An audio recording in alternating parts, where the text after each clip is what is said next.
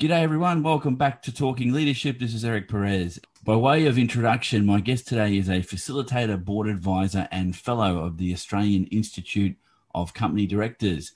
Can I welcome to the podcast Melinda Muth? How are you, Melinda? Great. Thanks, Eric, for that lovely intro. Can you tell us a bit more about yourself? So, where did you go to university? What other maybe leadership positions have you held? A bit of a background on you, Melinda. Yes, well, you can tell from the accent that I'm not a native. So, let's just get that out of the way right now.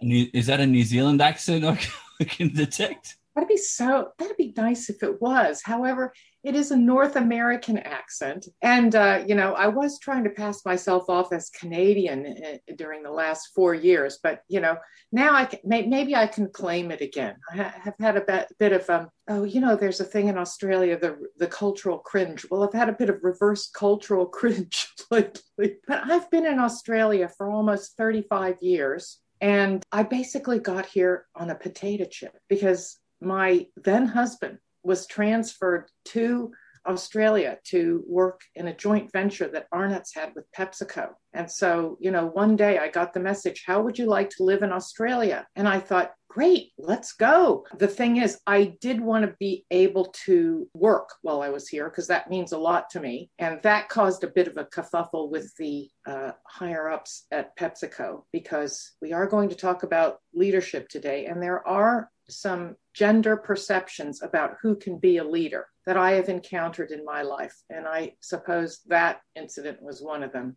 They thought that I would, I suppose, come to Australia, sit here, uh, maybe go to the American club and reminisce about where I wasn't. I wanted to be here and be in it. So, anyway, I did get that work permit. And at that stage in my career, I was a fashion retailer because my original degree is in design. I went to the University of Cincinnati College of Design, Architecture, and Art. I had hoped to be an architect. Uh, my dad was an architect, and he said I could do it because women cannot be on construction sites. It's just not where you can be. Your, but father said you couldn't. my father said I could not do that. Um, look, he was a terrific guy, but he had some specific ideas about what women could do and not do. And he said, you know, you could do the fashion design degree because it's okay for women to know how to sew.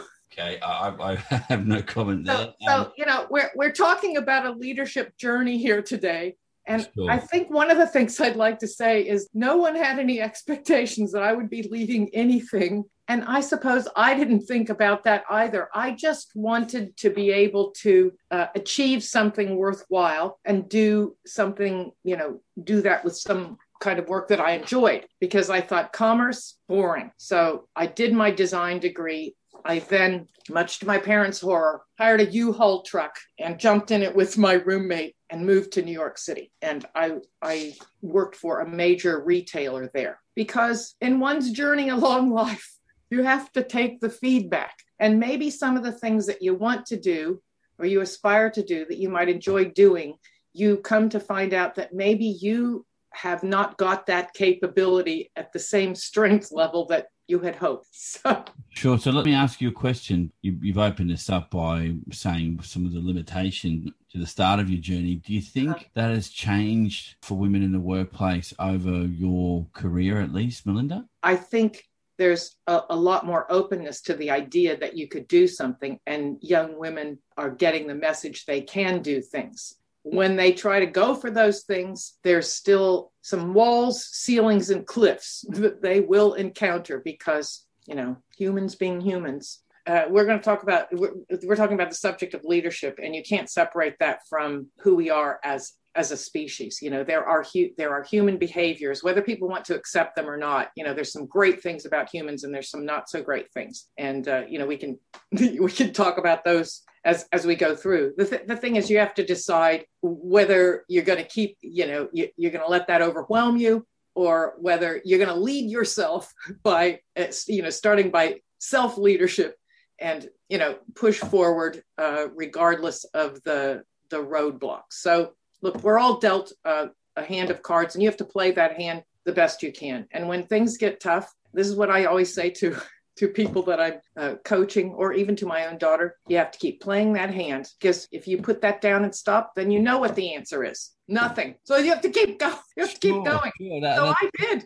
so I did. Uh, I went to New York. I got the job. I learned a lot there. I, I chose fashion retailing because it was alongside the design. And I thought I'll be dealing with designers and their products. So that was sort of the, the reasoning in that. And then you find out really the guts of the whole thing is about commerce. It's about business and you know there th- that's a whole different discipline or you know way of thinking about things than from a design lens. So i i looked around the place and i i, I said well who who's in the jobs i want to be in? And what kind of qualifications have they got? And so i realized that there was a pecking order and it was uh, you know people who had mbas and uh, people who didn't. So i thought right i'm going to get one of those. Okay you went to new york you did you did that role. How did you move then beyond that to do something else because i know you've got some other qualifications. I, I won't go into all the details of how I, you know, ended up at Harvard Business School, but that's where I got that MBA. So that was a very useful thing uh, because it's a terrific school and there's an incredible network that goes with it. You know,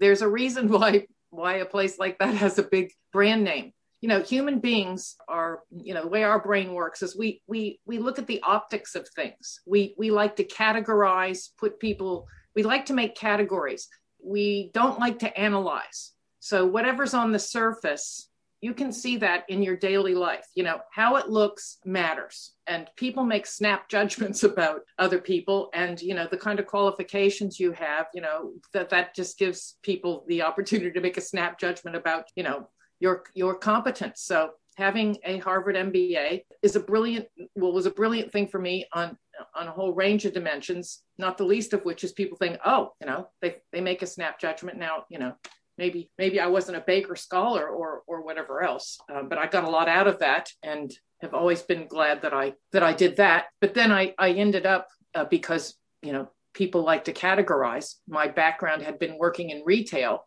So then what kind of offers do you get when you're in the big, you know, recruitment game? I wanted to, you know, leave retailing, but I was part of a dual career couple at that stage. And so that's how I ended up working at Neiman Marcus and my husband at PepsiCo. And we weren't there. I wasn't in that job very long before, you know, how would you like to move to Australia? So that's when the Australian story began. And I, I had to start over all over again. Well, I didn't even have the work visa at first. So who was going to give me a job here? Well, I went to David Jones, didn't I? Because, you know, people pigeonhole you you know if in your career you've decided that you want to make a change and you want to work in some other field you know the, again the, the the bars are against you because every you know headhunter or person who's hiring wants to know that you already did the job this notion that you can go and do new things because you've got the capability well it that, that doesn't happen very easily it's not how people recruit. It's not. My, my, my daughter has tried to switch out of a, a career as a, a, as an art historian into user experience design, and oh, is she up against it in terms of you know the interviewing process? I just said to her, you know, the comment I made to you earlier, just keep playing your hand. You know, somebody's you, you got to get some. You you, you got to influence, persuade, network, whatever to to get that opportunity and all of those skills will stand you in good stead if you're going to become a leader.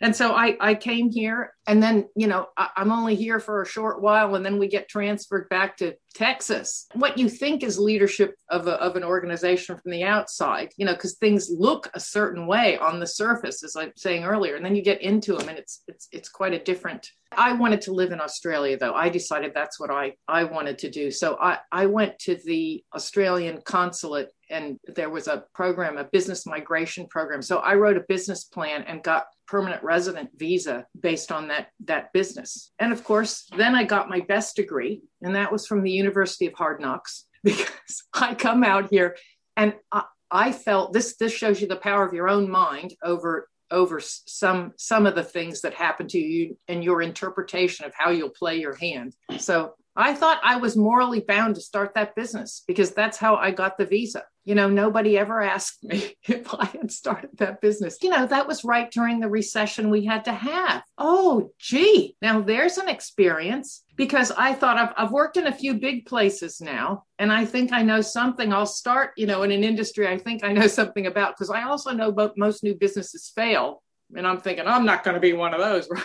So it, it didn't fail, but it didn't go particularly well either. And what happened was after living through that and not falling over, I, I was burnt out on it. And then I came back, I came back to, you know, where I'd been at the very beginning, which is I want to do something. I want to do something that's you know valuable. I want to achieve something. I want to do something that I enjoy. It's when the PhD came in, and I won't go through all the what I went through to come up with that idea, but I ended up doing my PhD at the um, Australian Graduate School of Management, as it was called then at University of New South Wales. And and then I found the thing that I, you know, really love to do, which is teaching. Now, in our university system, well, I suppose teaching matters, but it doesn't matter as much as research. if you want to get promoted in that system, you literally, that old adage about publish or perish, that is a very true thing. On that, uh, because casting my mind back when I did my undergraduate degrees, um, I remember the best uh, lecturers we had were uh, more of a teacher than uh, a purveyor of information. And some lecturers that I had, very, very intelligent men and women, but it was like they wrote, learned their session, they regurgitated a bunch of information, and then they left the room. There wasn't discussion, debate. That was had in your tutorials, but they it wasn't a lecturer in front of you. It was a uh, someone who was on the up in that system as well. So they didn't have the experience of the lecturer. So it's a, it's a very mixed um very mixed thing. And yeah have, have to agree. Uh, but again i'm looking at it like you said surface level from the outside. I've never worked in a university. I don't know all of the politics in a university other than to say if unis are like any other big institution there's going to be silos there's going to be internal exactly. competition. It, it's nothing changes. A, a, big institution is a big institution. A big institution, a big collection of human beings. correct, correct. So you know, the thing is, I I I loved that. I love the teaching, and you know, a PhD is a research degree because that's what universities are about. For me personally, you know, what's the point of creating knowledge if you can't share it? And being an educator is a profession in itself, and there are many things that go with being a professional educator. And when at that stage in my career, I thought, who are the people? In my life who've had an influence on me who you know that I've really gained value from and I realized that all along the way it was great teachers I've had some great teachers in my life. Oh, there's some fantastic people on the faculty at Harvard Business School, uh, but that's just one place. I mean, all through my life, great teachers, even in my undergraduate degree. So I thought that's what I want to be, you know, and that's the thing. When you find your purpose, it, it energizes you to um, you know overcome whatever barriers are in your way. So i don't know if all of this makes me a leader or not because i, I never set out to be a leader. It, it for me it was more of excuse me an achievement orientation and, and, a, and a mastery of something and wanting to do something useful which I, I think that i think that teaching is you know my purpose you know helping other people on their way by sharing information. It tends to be what good leaders do. I, I think a lot of this is in what's in a name. So a lot of people that do volunteer positions don't have a formal title yet they're leading in their communities. And I, guess the one of the things that drew me to having this conversation, it's been well worth having this conversation around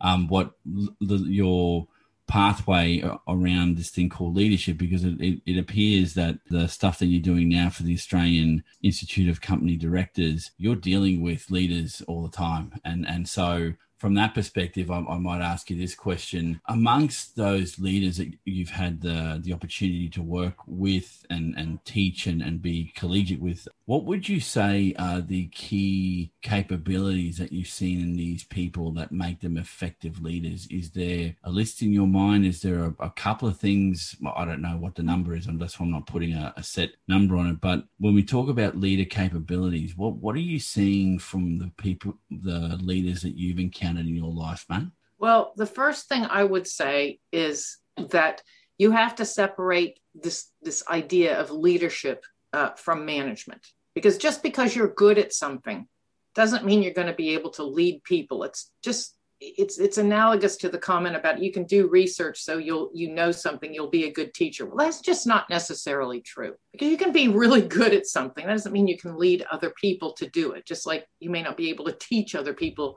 the thing that you know so much about. So i think what distinguishes uh, the the people that i've uh, seen in my career who are good is that they they recognize there's actually a behavioral element to all this that pe- you know that that the, the notion of people really matters. It's not just about the content of what you kn- know and trying to coerce people or cajole them into doing that thing. It, it's, it's, a, it's a lot bigger th- than that. So if I think about um, what I think effective leadership is. You know, the core of it is is uh, personal effectiveness and the capacity to recognize that you know other people are important and to understand something about human behavior and I, I don't necessarily observe a lot of that uh, in the workplace. I, I, I may observe people paying lip service to it, uh, but if I could give you an example, you know, if you if you're talking about uh, boards of directors, I mean, the, the world of governance is driven by the law and finance, and those things are absolutely necessary. And I'm not trying to underplay how important they are, uh, but there's there's something else, and that's the human dimension and if, if you come from a discipline of law or a discipline of finance or anything that, that revolves around finance and data, you're not necessarily in the discipline of behavior. Just like people who are PhD researchers are in that discipline. They're not necessarily in the discipline of education. They just get thrown into that and they're supposed to figure out how to do it. And a lot of people do and do it very well. But you know, it's not like it's fully recognized. So the people that understand something about other humans and their impact on other humans are, are the ones who recognize that if you want to get a group of humans to do something, you're going to have to know something about behavior and something about your impact on those people. Because once you're a leader, you're not doing the task anymore. And I suppose that was, you know, a critical juncture for me. Do you want to be uh, leading, influencing, persuading other people, or do you want to be developing expertise and mastery around a particular um, function or area. Well, and and, and that, you know, I, I decided there there was a stage where I decided after I'd left the university and I'd had the business development marketing job leading the team at, at Deloitte there, I decided, you know, I, I got to stay on the thing that matters to me and that is is facilitation teaching because I, I do like research and, and ideas and staying on top of things but I, I came to this juncture of i think for me it's more about personal mastery than it is about you know being in a hierarchy and having you know a, a specific title which gives you a position in that authority structure. And then you know thinking about what what you're going to do because w- when you get in those big authority structures you find that you know people are always complaining about the politics. Well that serves no useful purpose because you've got humans you've got politics because you've got you, you, I, I, say leadership is about humans being with each other. Management is, is about humans doing you know so you you've got to decide do you want to be on the doing or do you want to be on the leading? Because if you want to be on the leading you better understand behavior. And so the people that understand that are are you know they they are self-aware they pay attention to impact uh, that they make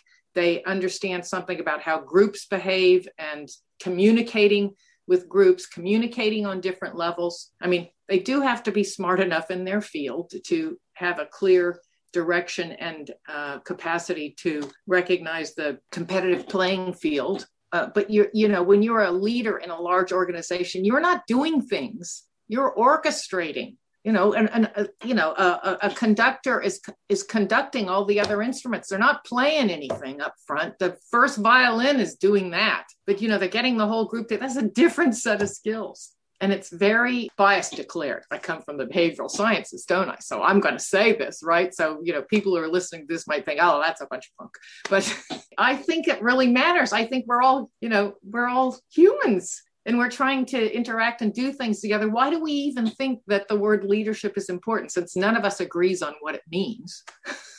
that's what I've, I, you can't get one definition of it. Everybody's going to go, well, that's it but if i if i ask people to give me their definitions the range is always about behavioral things about inspiring motivating communicating setting a direction. So there you go. You've got you know the person who can do that has got personal effectiveness. They've got some kind of a, a set of strategic thinking skills conceptual ability because they can see the bigger the bigger picture of things. They can see people as individuals. They can see people in groups groups of groups they can see you know that you have to have talent in those groups and that you know groups of talented people have to you know achieve goals you know and they they they are orchestrating it so you you're you're getting an outcome because it's no good just to be the nice guy and everybody's having a good time if they aren't performing because that's not going to work either.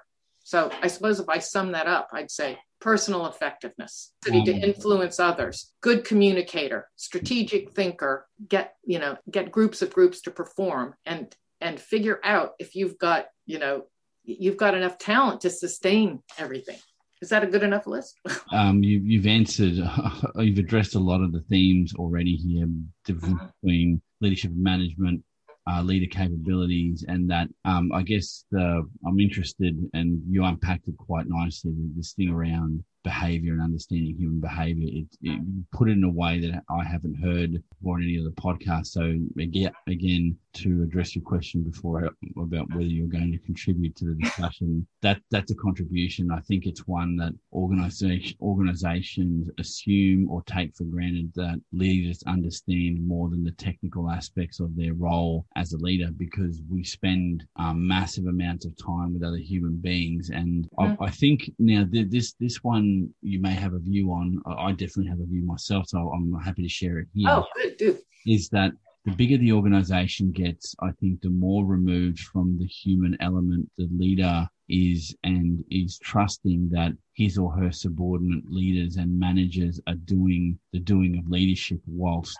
they're doing the visioning, the the foresight, the strategic thinking, the big ticket stuff. And that that in itself, that remo- removes certain leaders and entrepreneurs from the human element is when you're doing stuff at the macro level, the people and relationships mm-hmm. are at the micro operational level and there's a there's a there's a very big delineation there but I, I also think the reverse is true that the smaller the organization the more time leaders and entrepreneurs can get to know a small team and make them a massively functional very productive team high performance team if they're a small number of human beings. Because I you know numbers to me matter in some of these conversations. So if you've got a team of five five people and yourself is easy to manage. Mm, five of you you can set goals together you can work together collaborate together very easily. If you're the head of i don't know pick an organization coca-cola or uh, one of the, the massive uh, transnational organizations and you've got tens of thousands of people i have serious doubts that the leader leaders of those organizations could say to you i, I know 100 people out of that 10,000 by name. It, it's not it's not humanly possible. And you would you would waste the time the time of the leader if they if they had to get that operationally focused because then they're not leading they're managing and that, that that's a massive distinction and some people have agreed with that view I, I think it's true enough from what I've seen in my own Mhm. travels but there are some leaders and these are the people that break the mold that will spend inordinate amounts of amounts of time talking to their staff because they really want to make it known that yeah, I might be in a position of leadership, but I'm exactly like the rest of you. And uh, this this is the bit that not confuses me, but gets me to the point of asking some questions. Is if culture is set at the top, then you really do want someone that ha- that has the ability to stride the human technical divide. If you can't, I think some of the most toxic cultures that I've ever worked in, and there's been some doozies. I think that comes from the top, not from the bottom. I'm with you. The more people are distant from each other and don't know each other, the easier it is for them to give up having any empathy or regard for an individual. And there, there is so much uh, psychology and sociology literature about that. But I don't know that it ever gets taken into account, be, you know, uh, at, at senior levels because people are too busy getting the numbers, the finance, the whatever. I mean, maybe I'm selling them short, uh, but I, I just know that you know taking a multidisciplinary approach to things is not what people always do. So you know, there's plenty of science about group size that says that you know the most effective decision making groups are seven and then, and part of that whole vein of literature is that people work best in communities of 150 because in 100, you know, that's about the brain's capacity for keeping track of other people and knowing them once it gets bigger than that people can game the system and then they become they become invisible. But you know some of these principles about how people you know work together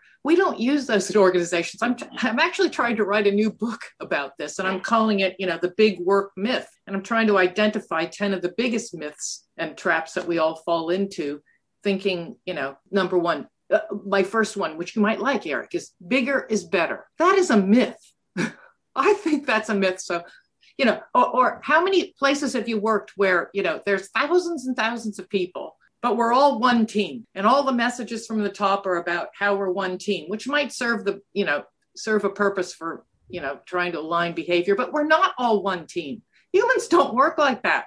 You know once i'm in a team i don't like all the other teams. That's called silos you know and people think they're going to get rid of silos. I'm sorry. That's a basic of human behavior us versus them. I mean there's so much science around that. So you're not going to get rid of that. So then you have to think how am i going to work with it? And how am i going to moderate it? So th- there's lots of things like that uh, you know and what we since we don't seem to want to go too far into using utilizing that material in our decision making then uh, my my another one of my myths is the restructure rule you know if you change that organization chart around you're going to make it better. There's just so many things like that and they're part of how humans behave together. And i think it, it it behooves leaders to try to understand those things and work with them rather than just relying on you know we've we've got to get these results. I think you know a lot of that has come to the fore during the the pandemic while people had to end up talking in a forum like this all the time and we're even more removed from each other when people spend and i'm, I'm talking millions of dollars across many industries hmm. trying to reorganize organizations so that they don't have the hierarchy they had before you end up with something that looks like a hierarchy anyway and unless unless you're prepared to have in theory a completely flat structure with everyone equal in that flat structure and maybe one person doing mm-hmm. the big picture leading it's not going to work you, you're really achieving a flat structure where everyone's happy and there's no silos i don't think reflects one how we work as human beings, but two, and this is no disrespect to those that, that work in that space of trying to change the the organization of, of a business, is no one's come up with a better model yet. Um, the hierarchy seems to, to, be the template that we have ingrained in us as human beings. Yes. I don't see necessarily another hierarchy coming in or some sorry another thing to replace that and um, i'm not talking politics here because even amongst political systems you have certain hierarchies inherent in those systems because someone has to do the leading and somebody has to do the following. And it, it's and what one thing you mentioned before and it's now um, helped me at least with my understanding of this from a leadership perspective is that there are people that want to lead and there are people people that could care less about leading. They just want some direction and be left to do a task um, sometimes a highly technical uh-huh. task. So so those those of us amongst our friends and colleagues that are the artistic types and I, I know a lot of these people structure and hierarchies they don't give a crap about that stuff. They just want to be free to create and they want to be left alone to do that. And for someone who's very structure minded i i can see now why those two clash very often because someone who wants no structure versus someone who wants structure they're diametrically opposed yet they're still on that continuum because other pe- people can meet them in the middle and go well we can have some structure but we can let you be free as well. And I think that's the dilemma of, of, of effective leaders is how do you marry that stuff in the middle? And it depends on your industry too. I think if you're not driven by the profit motive, talking about uh, social entrepreneurial enterprises or enterprises that are about uh, giving back to the community, when the profit motive is not the driver, I think knowing and understanding your p- people takes on a different shape because in a lot of those organizations the bulk of your people are volunteers. People are there because they want to be there for reasons of uh, of altruism or wanting to help their community without ha- having anything come back particularly being paid paid for their time. So I think I think it varies. I'd, I'd be interested when your book comes out, Linda, is is to read the thing and to see if if you explore the myths of these things in the volunteer space. I think it's a very different world, and it's a world I want to explore a lot more because um, a lot of the leaders I've had the opportunity to speak with, including yourself, do have a background in the for-profit space, and all that means working for for a, for a paycheck. Like you you you you have to, I, I guess, accept or not accept the crap that comes with working in the world of work when you're working for a paycheck.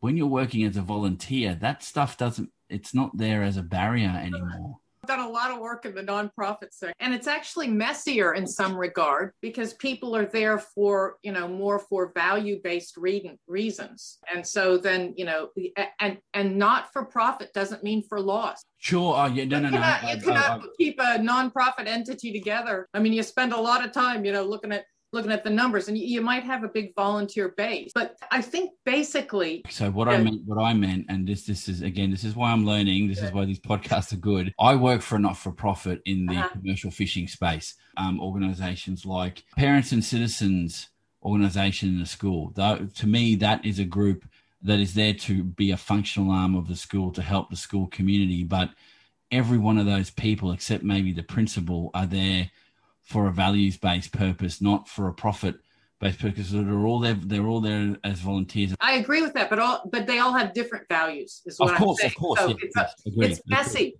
Agree. you know what what we're basically saying here is you know human behavior is messy and people are always trying to codify it and i'm not sure that that's you know really completely possible you know th- think about you know your, val- your the, values? Is it really? No I'm, I'm saying human behavior is messy and humans oh, okay. interacting with each other. I mean and people say they have values but you you don't know what their values are until you see how they behave because they can say a lot of stuff. You know the bigger groups are no matter what it is they're organized around people have their you know their you know what underlies all these things is the extent to which i want to get what i want for me versus what I can get by banding together, you know, um, on the basis of some, you know, bigger bigger ideology or task or, or set of views. And people are always having an argument with themselves about how much they want to put in to the group versus what they want to get themselves you know and different when when you're in a um, for profit you know and you're getting a paycheck well people are pretty well aligned about that you know but there are norms of behavior around there's market norms and there's social norms and all organizations have them to some extent. Maybe they're in a different proportion. And you might say oh a pnc is all about you know social norms. But i'll tell you different parents have different things about they want what they want. Try to sit on a school board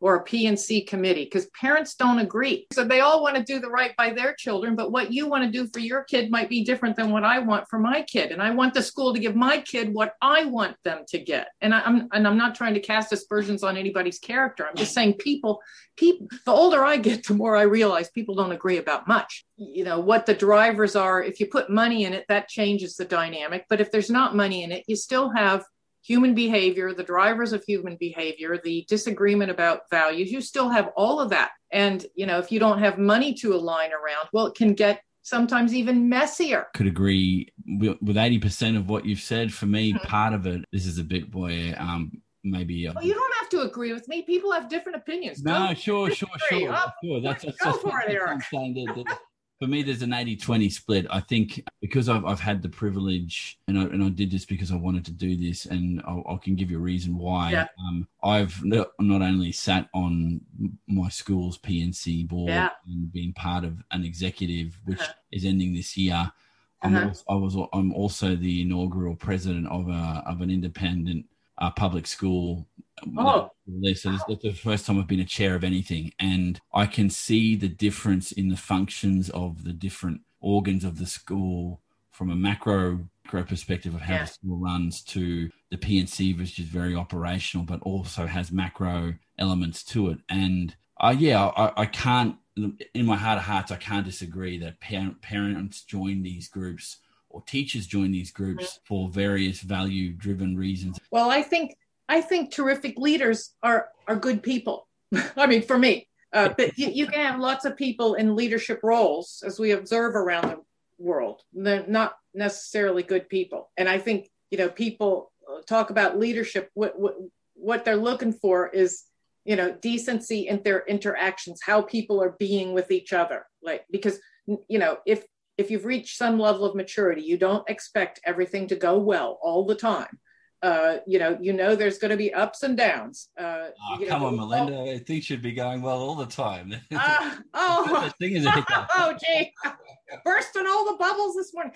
Well, because everything doesn't go, you know, well all the time, and to think that it would is like that's just not not realistic but if you you know if the leader is a good person like you might not like every decision they take but you know if if that person is decent, they have integrity, you have some level of trust, you know, you're going to go with it and you, you, you're going to ride the, the waves of the, the ups and downs. When, when they're not a person of integrity, you can't trust them. They don't have any competence, whatever, then you don't like them. And then you go poor leadership. But, you know, for me, maybe that's, I think maybe that's the reason we can't get uh, one definition of leadership because I think it's really about people crying out for decency in their interactions uh, with each other and for some standard of behavior that we could all agree to. But we we don't seem to have one. And part of that is because there's there's just so many people trying to do so many things and there's so many uh, intersections of different variables and groups you could be doing all the right things. Like some of the people in your seafood industry have been doing in their businesses all the right things and then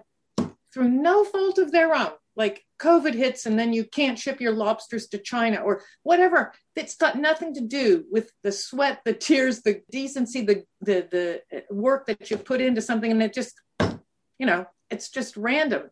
And so when there's a, a, a lot of those kinds of things happening, people go, "Why should I bother to be so good?" You throw up COVID 19, I think the one thing that that pandemic has done is, is almost put us all on a level play, playing field when it comes to understanding uh, what change means and what having a curve curveball that hit all of us at the same time. I, I don't think anyone was well well prepared for what this means, and definitely in the world of work, in some ways, is what leadership is about mm. and how it's applied to a change in your organization. So again, ironically, when you mentioned organizational structure, we have more people than ever working from home, telecommuting. And one of the issues that was brought up, and I spoke with this on a podcast I did recently, be great great to get your your views on this is that okay you might have a, a, team of 10 and they're all working from home what's the thinking around what does insurance mean if you've got 10 satellite bases of your business? And what if someone gets hurt at home?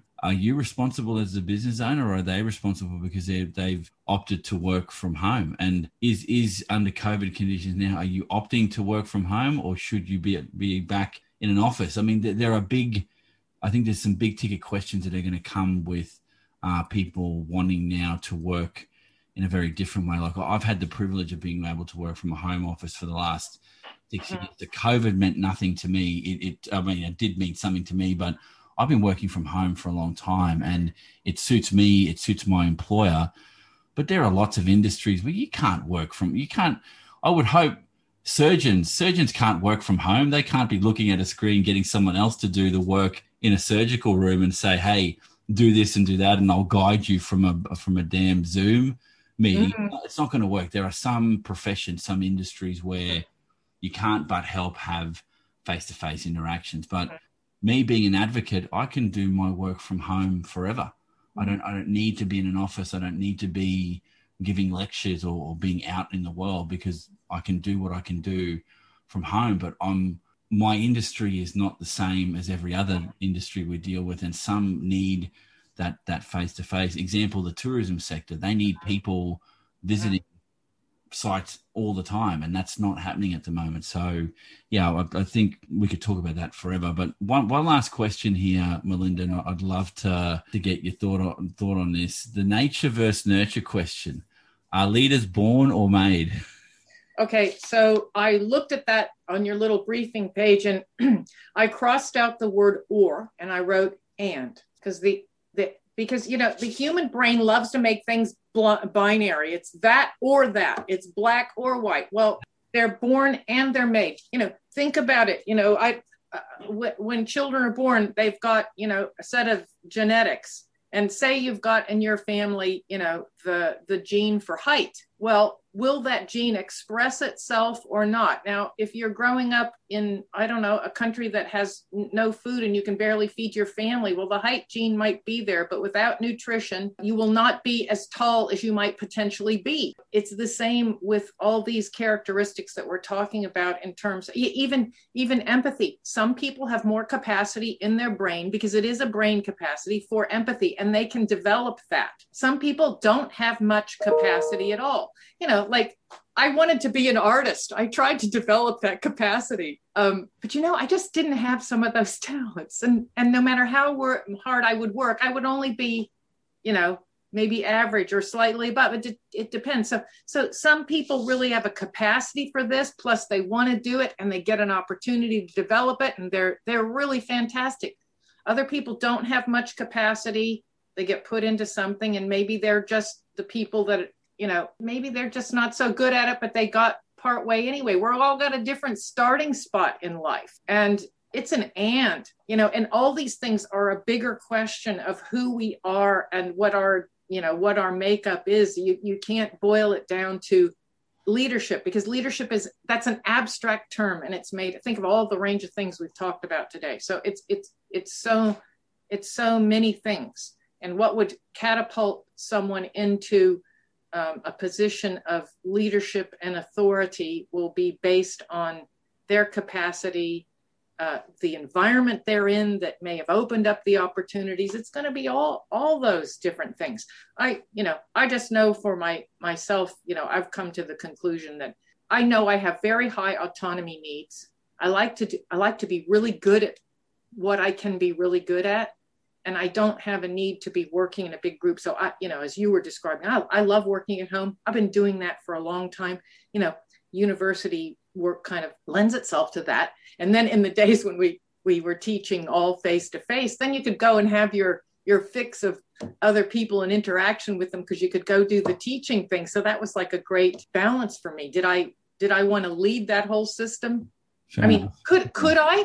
Uh, yeah, I think I you know like I there are some other things I I done or decided to do. My my personality characteristics, the opportunities that were there because you know there is we didn't get into the gender thing, but there, you know, there are some things there. I don't have a chip on my shoulder about it because I, I don't feel like I didn't get to do what I wanted to do because I've, I've oh, yeah, look, uh, and I'm, I'm, not, I'm, I'm not yeah. by any stretch of the imagination. Uh, if you want to, if you've got anything to say additional about the, the gender issues that you faced, uh, for clarity and in terms of the people that are listening, listening in terms of the the leadership discussions I've had, whilst gender doesn't, you know, for the purposes of these podcasts doesn't didn't matter to me. I think it mattered a little bit because I've tried to strike a balance between the amount of men and women that I yeah doing this because given that the split is about 50 50 that I'd want to have half of my people talking to me being men and half being women. And everyone's brought a different lens. I've had maybe one or two women leaders that I've spoken to on this podcast, and one is an emerging leader that said for her, gender and her ethnicity were barriers, and that. Uh, people placed those barriers in front of her, which was not good to hear. But look, I do recall, and might, might might have been two or three years ago, reading uh, some reports. I don't know if it was the the organisation that you do some work with at the moment, but the um, Australian um, oh God, the the sorry, I'll, I'll, I'll again the the Australian Institute of Company Directors. Yeah, I'll, I'll find my words in a second. That I don't know if it was them or another group brought out a report saying the the gender mix on boards and how we've progressed over time and that we've still got a lot of work to do to try and get a balance of of gender on on boards and alone in leadership teams and organizations. And i think that that to me seems to be an ongoing struggle because even politicians and political parties have come out making excuses why not this and why that when it comes to the gender mix. And i've I've had the view, and, and some will call it naive, that you'd hope people get to positions of, of influence, authority, based on merit and what they know, not who they are or their gender. But I know that's bullshit. Well, once we finish this podcast, you know, or, or whoever's listening to it, you know, just Google warmth versus competence and look for the research of Susan Fiske, F I S K E. And it, it, it will tell you, it will explain a lot to you about how the world works. And these are the things that if you're going to be you know leading groups of people you need to understand how people form their social perceptions because it's not on some great analytical tool. It's the optics and it's the you know the the, the wiring that we have as as as human beings. And so people use this combination of warmth versus competence. They decide about people in the first 15 seconds. I mean i know that when i enter a classroom you probably know that too you know, eh, maybe the people in the room aren't consciously aware of the fact they've already decided about you 15 seconds later. It's pretty scary. You can't think about it too much or you lose your nerve, you know, and here I am. I got the wrong accent. So people immediately know I'm not from here. They don't know I've been here for 35 years and I don't have an American passport anymore, blah, blah, blah. You know, they decided something.